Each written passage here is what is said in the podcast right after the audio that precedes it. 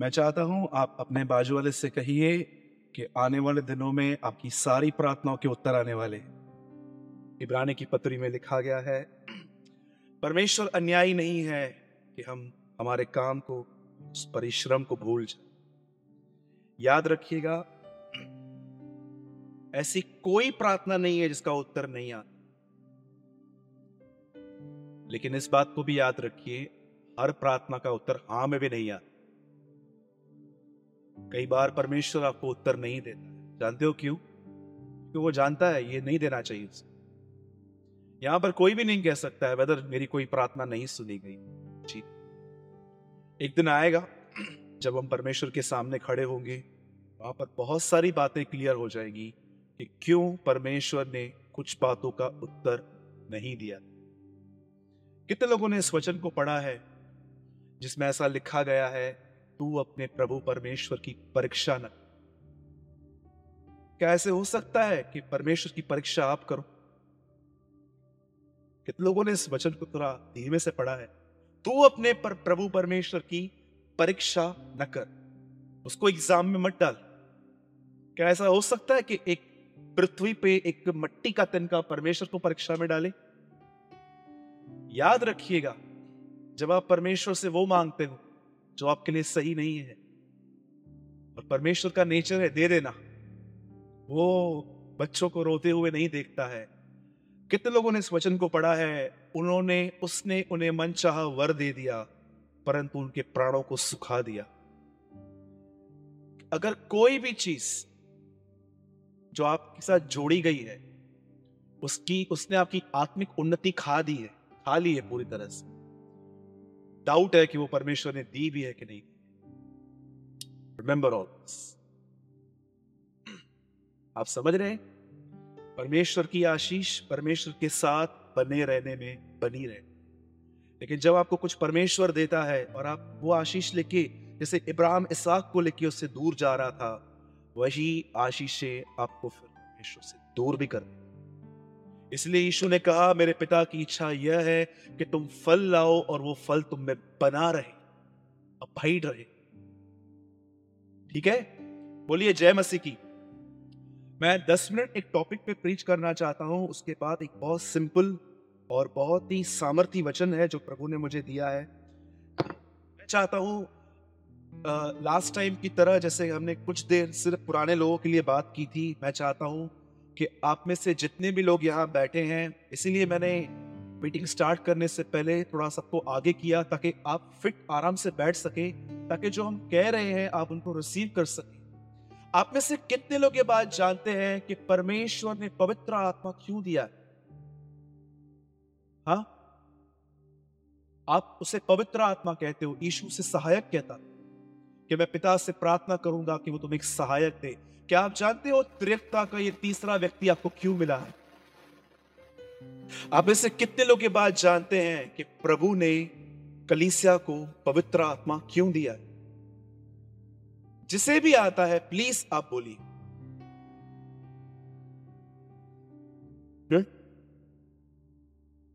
क्यों दिया? मदद कर। किस चीज़ में मदद कर? समझने अब सुनिए। आप जानते हैं, जो आदमी पवित्र आत्मा से भरा हुआ है, उस आदमी के अंदर एक अच्छी बात रहती है। जानते हो वो बात कौन सी होती वो इंसान से बहुत कम उम्मीद रखता है और उसका बहुत सारा भरोसा परमेश्वर पर रहता है। याद रखिएगा, जब आपको परमेश्वर अपने आप से भरेगा ना आप day by day day by day day by day लोगों से लेस लेस लेस उम्मीद करोगे। आप में से कितने लोगों ने इस वचन को पढ़ा है? यीशु मसीह ने कहा कि तुम, अगर तुमने किसी को भी एक कटोरा पानी पिलाया तो प्रतिफल कौन देगा? हाँ? यीशु ने ऐसा कहा क्या? कि जिस किसी को तुम कटोरा पिलाओगे, अगर वो आपको धन्यवाद न दे तो उसको दोबारा फिर मत पिलाना कभी। Jesus never preach like that Yeshu Masih ने कहा, तुम में से जो कोई किसी को पानी का ग्लास पिलाए वो अपना प्रतिफल कोई कभी नहीं खोएगा। मैं आपसे एक बात पूछता हूँ, आप में से कितने लोग इस वचन को जान पाए हैं कि परमेश्वर कह रहा है, लोगों से भलाइया करो, पर वो तुम्हें रिवॉर्ड नहीं देंगे, ये रिवॉर्ड की उम्मीद तुम मुझसे रखो। याद रखिएगा, अगर आप किसी के साथ अच्छा करते हैं, पर वो आपके साथ अच्छा नहीं करते तो आज इस बात को यहाँ से लेके जाओ कि जब भी आप किससे अच्छा करते हो और रिटर्न में वो आपके लिए कुछ भी नहीं करते हैं तो उस समय इस बात को अपने आप को समझाओ, मैंने इनके लिए नहीं किया है, मैंने परमेश्वर के लिए किया है। वो मुझे रिवॉर्ड देगा। आप जानते हो जिस पवित्र आत्मा क्यों आया है? क्यों परमेश्वर ने आपको पवित्र आत्मा दिया है? उसका एक कारण जानते हैं क्या है? हम अपने आप में बहुत बड़े हैं। वो हमें अंदर से बच्चा बनाने के लिए आया वो हमें अंदर से बच्चा बनाने के लिए आया है। यदि आज भी आप अपने आप में बहुत बड़े हैं, आप बच्चे नहीं हुए हैं, बच्चों का मतलब आप समझते देखिए, अगर ये मीटिंग चल रही है, एक बच्चा यहाँ से उठता है और ऐसे ढोलक बजाता है, माइक लेता है, परमेश्वर इस तरह का बच्चा होने के लिए आपको नहीं कह रहा है कि स्टूपिड थिंग्स करो। लेकिन जब परमेश्वर कहता है कि बच्चों की तरह बनो, इसका मतलब जानते हो क्या है? कि तुम ये बात जानो कि स्वर्ग में तुम्हारा एक पिता है। वो सारी बातों को जानता है कि तुम्हारे साथ क्या हो रहा है। अब मैं काम करता हूँ, मैं आपको एक पेपर देता हूँ, मैं आपको एक पेन देता हूँ और मैं आपको बोलता हूँ, परमेश्वर आपके लिए कौन है? उस पर लिखो। आप मुझे बताइए हम में से जितने भी लोग बैठे हैं, हर व्यक्ति उस पर लिखेगा, परमेश्वर मेरा पिता है, परमेश्वर मेरी चट्टान है, परमेश्वर मेरा दाता है, प्रभु मेरा ये है, प्रभु मेरा वो है। मुझे बताइए, ये आपने सब लिख दिया हेड से। लेकिन जब आप देखते हो कि आपके लाइफ में कुछ प्रॉब्लम आई है, क्या उस समय आपको ये सब बातें याद होती हैं कि परमेश्वर मेरा पिता है? जानते हो क्यों नहीं होती है? क्योंकि वो पिता की तरह पे प्रकट नहीं हुआ है अभी क्या कहा यीशु ने? हे पिता पिता को कोई नहीं जानता, केवल पुत्र और कोई पुत्र को नहीं जानता, केवल पिता। और वह जिस पे पिता प्रकट करना चाहे, जिस पे पुत्र प्रकट होना चाहे, मैं जानता हूँ, जो भी लोग ये कन्फेस करते हैं कि परमेश्वर मेरा पिता है, लेकिन समस्याओं में उसको देखते नहीं है, मैं समझ जाता हूँ, इन्होंने परमेश्वर को यहाँ समझा है याद रखिएगा, इसे कहते हैं अंडरस्टैंडिंग यहाँ होता है रेवलेशन बहुत सारे लोग जिसे टू बाय टू फोर समझते हैं, वैसे ही पढ़ के समझते हैं हाँ मेरा परमेश्वर मेरा पिता है। आप जानते हो, आप में से बहुत सारे लोगों पर परमेश्वर अंदर प्रकट क्यों नहीं हुआ है? इसका एक कारण है, हम बच्चों की तरह उसके पास नहीं गए। कि प्रभु, आप में से कितने लोगों ने किसी भिखारी को भीख मांगते हुए देखा है? जब कोई भिखारी हमारे यहाँ पर आता है, आप उसको क्या बोलते हो? कर्जा ले रहा है कि भीख ले रहा है? कल वापस करेगा? वो क्या बोलेगा? आज के लिए ये दे दे मुझे। मैं कोई वापस नहीं करूँगा। कल मैं फिर से आऊँगा। आप जानते हो जो परमेश्वर के समान बच्चे हैं उसके पास इस तरह जाते हैं। बाइबल कहती है, क्या ही धन्य है वे जो यहोवा के फाटकों में जाते हैं। वे निश्चय उससे मदद पाएँगे। लेकिन जानते हो, जो लोग बच्चे नहीं हैं, वो क्या करते हैं? सारे सोर्सेस अपनाएँगे। और जब कोई सोर्स काम नहीं आएगा, फिर परमेश्वर इन्हें कहते हैं बड़े लोग। लेकिन जो बच्चा है ना, मुझे बताइए, आप जब बचपन में भूखे होते थे, प्यासे होते किसके पास जाते सीधा मम्मी के पास आप बोल भी नहीं पाते थे, रोते थे। मम्मी समझ जाती थी, इसको मिल्क चाहिए, इसको कुछ दाल बाटी या वगैरह कुछ भी चाहिए। आपको पता है, जो बच्चे हैं पहले पहले परमेश्वर के पास जाते हैं, लेकिन जो बड़े लोग हैं, अपनी समझ में, जिनके मोबाइल में कम से कम 700 लोगों के नंबर हैं, वो पहले पहले देखते रहते हैं, किसको कॉल करूँ, कौन मेरी हेल्प करेगा? इसे कहते हैं बड़े लोग। इसीलिए जब परमेश्वर देखता है कि अभी तक इनको अपने ऊपर बहुत कॉन्फिडेंस है, करने दे करने दे, याकूब की तरह और सात साल, और चौदह साल, जब ये अंदर में पूरी तरह से खत्म हो जाएँगे और कहेंगे, प्रभु, ज़िंदगी में थक गया हूँ, तब मैं प्रकट करूँगा कि मैं तुम्हारा पिता हूँ। मैं आप सबसे पूछता हूँ, कितना पवित्र आत्मा ने आपको बच्चे की तरह बनाया है? टेल मी हाँ? बाइबल कहती है, यीशु मसीह ने खाली दो ही उदाहरण दिए कि तुम्हें किसको फॉलो करना है? आपको पता है? बाइबल के अंदर सिर्फ़ दो ही लोग हैं जिनको यीशु ने, जिनके लिए यीशु ने कहा, इनकी तरह बनो। एक अपनी तरह और दूसरा बालकों के नाई बनो। रीड इट आप पढ़ सकते हैं। पूरी बाइबल के अंदर यीशु मसीह ने सिर्फ़ दो लोगों को पीछा करने के लिए कहा। एक उसने कहा, मेरा पीछा करो। और दूसरी बात उसने कही बालकों के समान बनो। जब तक तुम इनकी तरह न बनोगे, तुम स्वर्ग के राज्य में कभी प्रवेश न कर पाओगे। जब परमेश्वर आपके अंदर काम करता है, जब पवित्र आत्मा आपके अंदर काम करता है, जानते हो आप क्या करते हो? आप लेस लेस लेस अपने आप से बाहर आ, आके आ, आके आप आराम आराम से परमेश्वर पे दृष्टि करना स्टार्ट करते हो, उससे प्रार्थनाएँ करना चालू करते हो, आप अपनी बुद्धि की नहीं सुनते हो, इसे कहते हैं बच्चा। और आप जानते हो, ये बातें करने में सबसे ज़्यादा आपको कौन रोकेगा? भी आप बिल्कुल ये मत कहना, शैतान, वो कुछ नहीं करता है। वो हारा हुआ है हाँ उसकी सामर्थ उन लोगों में दिखाई देती है जो बाइबल नहीं पढ़ते हैं, प्रार्थना नहीं करते हैं, जिनके लिए चर्च एक सर्कस की तरह है कि चलो, चलते हैं, बहुत सारे एक्टर्स आएँगे, चलो देख के आते हैं। याद रखिएगा, इस बात, हमेशा इस बात को ध्यान रखना, शैतान उनके लिए बहुत कमज़ोर है जो परमेश्वर के साथ जुड़े हुए हैं, और शैतान उनके लिए बहुत स्ट्रांग है जो खुद से जुड़े हुए सेल्फ लाइफ से जुड़े हुए, जिनके पास माँ बाप की बुद्धि दी गई है। आप जानते हो वो कौन से दो लोग हैं जिनके लिए प्रभु ने कहा, ये दोनों कैटेगरी के लोग कभी मेरे राज्य में नहीं आ पाएँगे? बताइए। एक, जो कोई बच्चों की तरह न बने, वो मेरे राज्य में कभी प्रवेश नहीं कर पाएगा। और दूसरा, उसने कहा, यदि तुम धनवान, ये धनवान का स्वर्ग के राज्य में आना कठिन है, मुझे एक बात बताइए, अगर हम में से किसी बच्चे का यहाँ पर जन्म ही अमीर परिवार में हुआ तो उसमें हमारी क्या गलती? यीशु क्या बोलने की कोशिश कर रहा था? आप समझ पा रहे हैं मेरी बातों को? प्रभु यीशु ने दो लोगों के लिए कहा कि ये मेरे राज्य में कभी प्रवेश नहीं कर पाएँगे। एक, जो बच्चों की तरह नहीं है। दूसरा जिनके लिए लिखा गया है कि धनवान का। अब मुझे बताइए, अगर यहाँ पर कोई ऐसा ब्रदर या सिस्टर बैठे हुए हैं, आपका जन्म ही एक अमीर परिवार में हुआ, आपको सब बना के मिला बिज़नेस मिला, मुझे बताइए, इसमें आपकी क्या गलती है? याद रखिएगा, पैसा प्रॉब्लम नहीं है। पैसों के ऊपर जो घमंड है उसकी वजह से वो कभी नहीं आ आप में से कितने लोगों ने ऐसे भी लोग देखे हैं जो संसार की रीति पे गरीब हैं, फिर भी घमंडी? जानते हो घमंड कैसे आप जब तक आपको कोई काम नहीं आता, आप लोगों से पूछ पूछ के हाथ जोड़ के सीखते थे मेरे को सिखाओ। लेकिन जब वो काम आपको आ गया, कॉलर फिर कॉलर फिर हम लोगों से जानते हैं कैसे बात, लीडर की, पहले हम कैसे बात करते थे। याद रखिएगा, अगर आप एक जॉब करने वाले व्यक्ति हैं, जो आपके नीचे है ना, उनसे कभी बुरा व्यवहार मत करना। अगर आप ऐसा करोगे ना, आने वाले दिनों में परमेश्वर जॉब में भी उठाएगा। परमेश्वर देखता है आपके व्यवहारों को कि आप किस तरह चल रहे बोलिए, जय मसीह की। कितने लोग मेरी बातों को समझ पा रहे हैं? आज आपको पवित्र आत्मा पाने का एक नया रीजन मिला है पवित्र आत्मा क्यों आया है? वो हमें अंदर से एक बच्चा बनाने आया है ताकि परमेश्वर पे निर्भर रहें उस पर भरोसा रखें उस पर विश्वास करें। बोलिए जय मसीह की। कहिए अपने बाजू वाले से परमेश्वर हमें बच्चे पवित्र आत्मा में बच्चा बनाने के लिए आया है। फिर से कहता हूँ हाँ, वो बच्चा नहीं जो स्टूपिड थिंग्स करता है वह बच्चा जो परमेश्वर पे निर्भर है। ठीक है?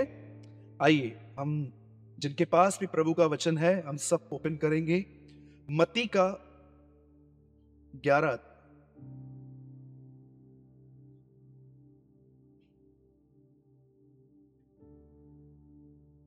के पास भी प्रभु का वचन है, हम सब खोलेंगे मती ग्यारह अध्याय। बहुत बार मैं इस पुलपिट पे खड़े होके प्रभु यीशु के लिए बताता हूँ।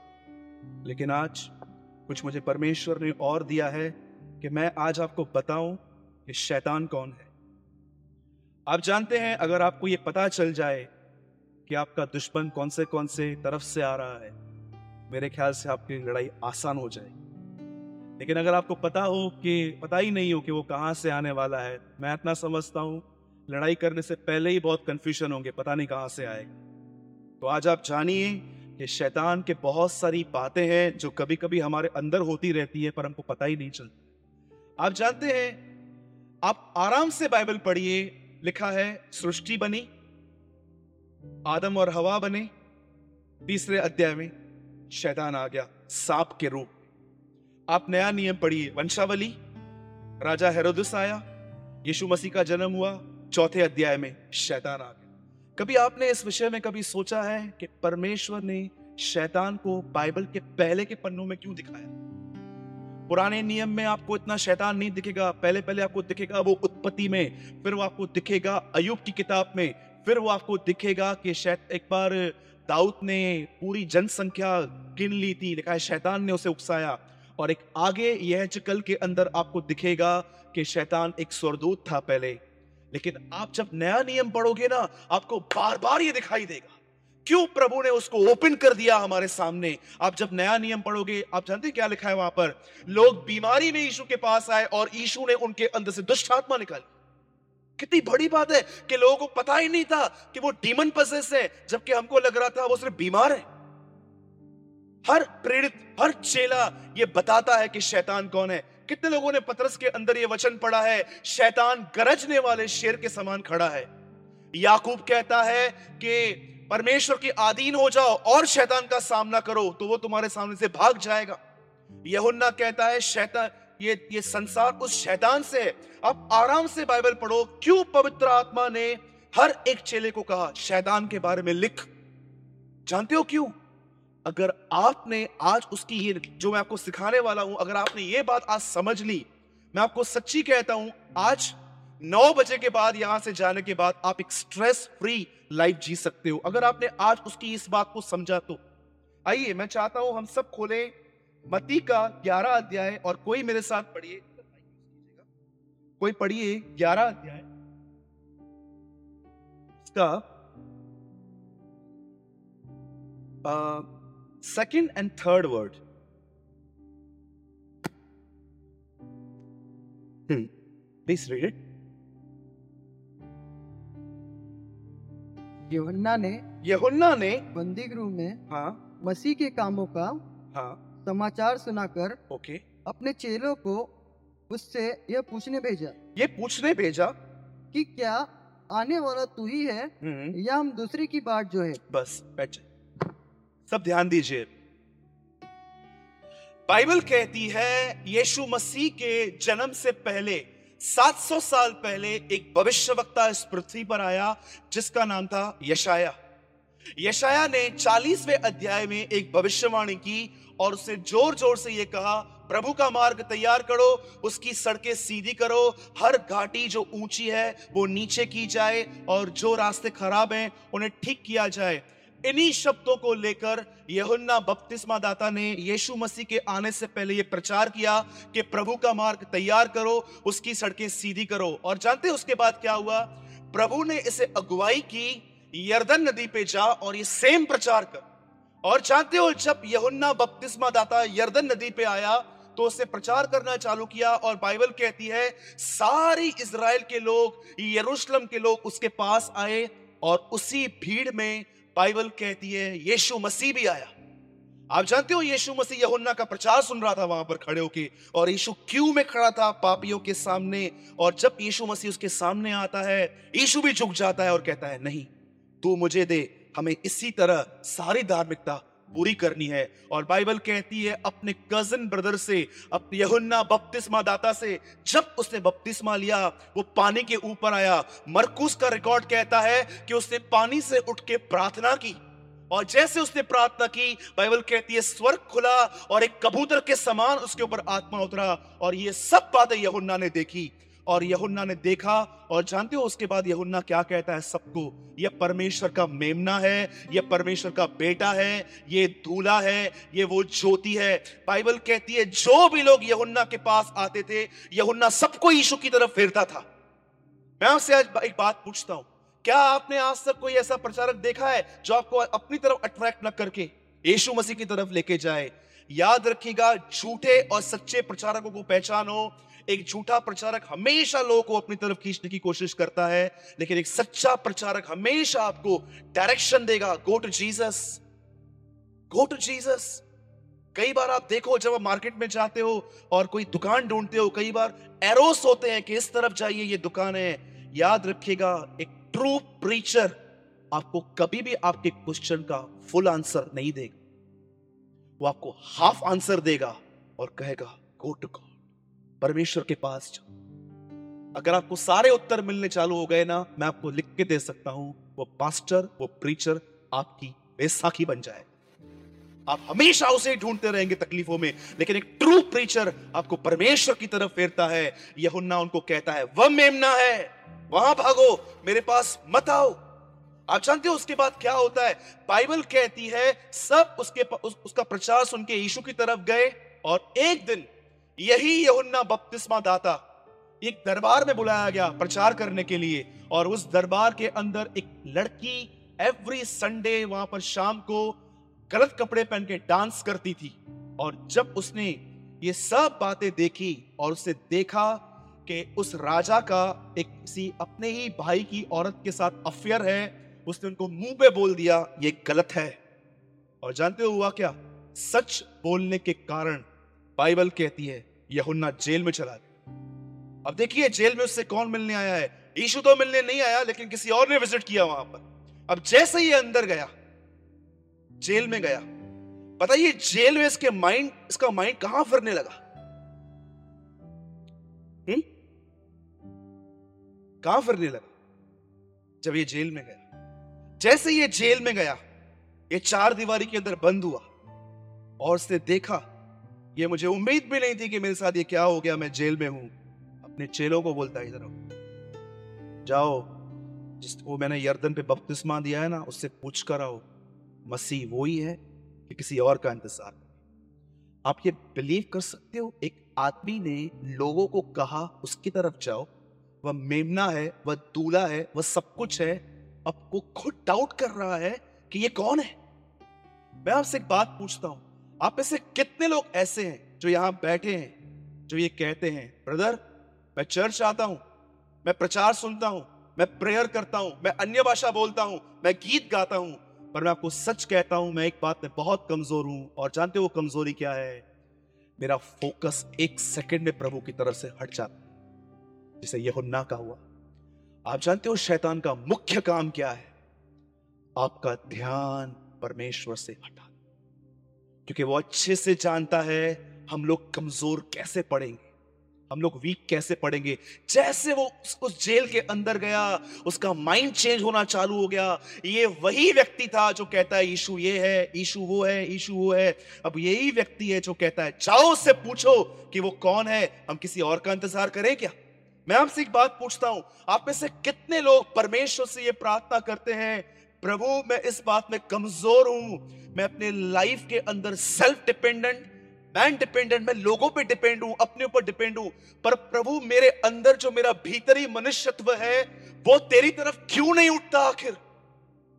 कितने लोग ये प्रार्थना करते हैं पौलुस की तरह? पौलुस कहता है, मैं तुम्हारे लिए आप जानते हो कभी कभी अगर आपको बाइबल स्टडी के लिए विषय ना हो ना, मैं आपको एक विषय देता हूँ। पौलुस की प्रार्थनाएँ पढ़ो कलीसिया के लिए। मैं आपको सच कहता हूँ, आप इतने आशीषित होंगे। चालू करो रोमियो से। रोमियो के लिए वो क्या प्रार्थना करता है? कुलिसियों के लिए वो क्या प्रार्थना करता है? इफिसियों के लिए वो क्या प्रार्थना करता है? याद रखिएगा, यीशु मसीह के बाद कोई परमेश्वर के बहुत करीब था तो वो संत पौलुस था। उसकी एक एक प्रार्थना पढ़ के देखो। सोचिए, अगर हम यहाँ पर बैठे हैं, सब भाई बहन आपको कोई आदमी कहता है, ये बात ठीक नहीं है, आप उसको हल्का ले सकते हैं। आप मुझे बताओ, अगर इस कलीसा में संत पोलुस आए और आपको कुछ कहे तो क्या उसका ओपिनियन आपके लिए मायने नहीं रखता? जानते हो इफिसियो के लिए क्या प्रार्थना करता?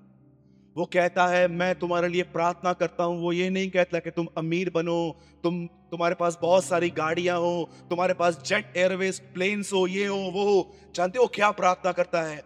बोलता है, मैं तुम्हारे लिए ये प्रार्थना करता हूँ कि तुम अपने भीतरी मनुष्यत्व में सामर्थ पाकर बलवंत कितने लोग ये प्रेयर करते हैं, प्रभु, मेरा भीतरी मनुष्यत्व बहुत वीक है। मैं बहुत जल्दी मेरा फोकस चेंज हो जाता है। जानते हो, जब आप परमेश्वर की तरफ़ देखते हो, आपको क्या मिलता है? कितने लोगों ने इस वचन को पढ़ा है, जिन्होंने उसकी ओर निहारा, उन्हें ज्योति मिली। पढ़ा है आपने वचन? हाँ? मैं आपको एक बात बताता हूँ। ये बात आपको थोड़ी हिला सकती है आज। आप जानते हो, मसीह जीवन की मुख्य आज्ञा क्या है? ग्रेटेस्ट कमांडमेंट मैं आपको बता लिसन वेरी केयरफुली एक्चुअली ये बातें यहूदियों के लिए लिखी गई थी। लेकिन अगर आप भी सीख जाओ तो मैं आपको सच्ची बोलता हूँ, आप एक सच्चे मसीह बन जाओ।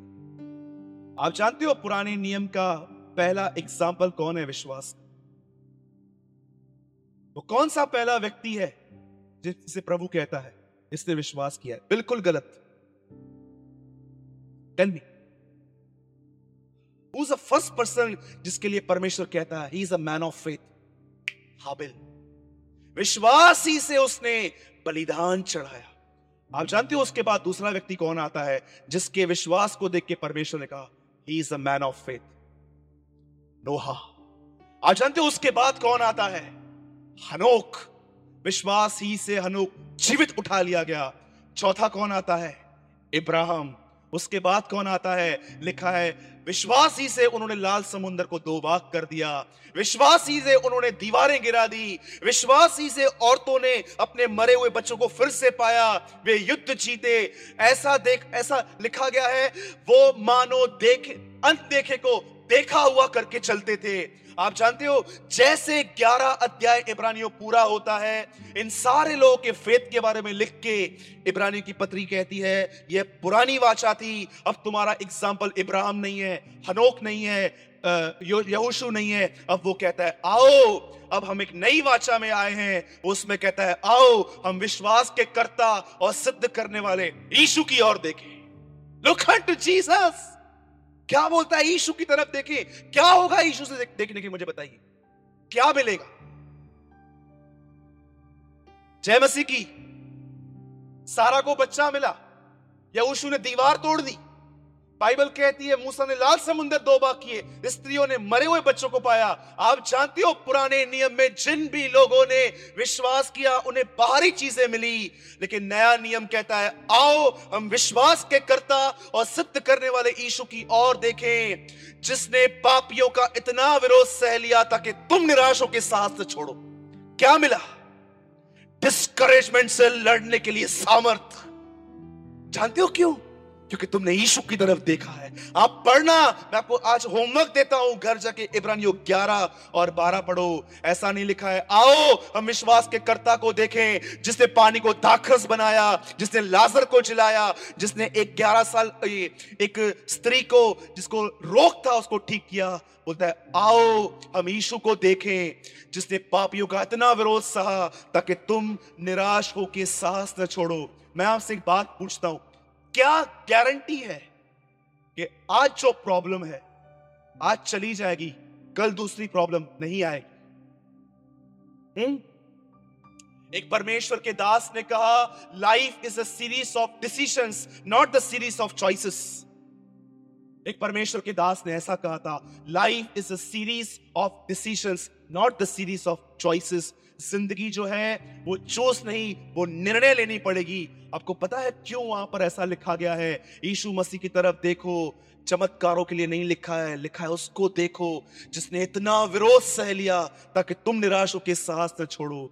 आप जानते हो उसकी तरफ़ देखने से आपको क्या मिलता है? मैं आपको बिल्कुल झूठी आशा नहीं दूँगा कि आप इस कलीसिया में आए हैं, सारे दुख चले जाएँगे। उसका पहला दिन एक गौशाला में गुजरा, उसका अंतिम दिन एक लकड़ी पे गुजरा था। और मैं आपको झूठी बातें कहूँ कि यीशु के पास आओ, ये मिलेगा, वो मिलेगा। मैं आपको लिख के दे सकता हूँ, हो सकता है परमेश्वर आपकी सारी समस्याएँ सॉल्व न करे, लेकिन वो आपको सारी समस्याओं में भी खुश रहना सिखा दे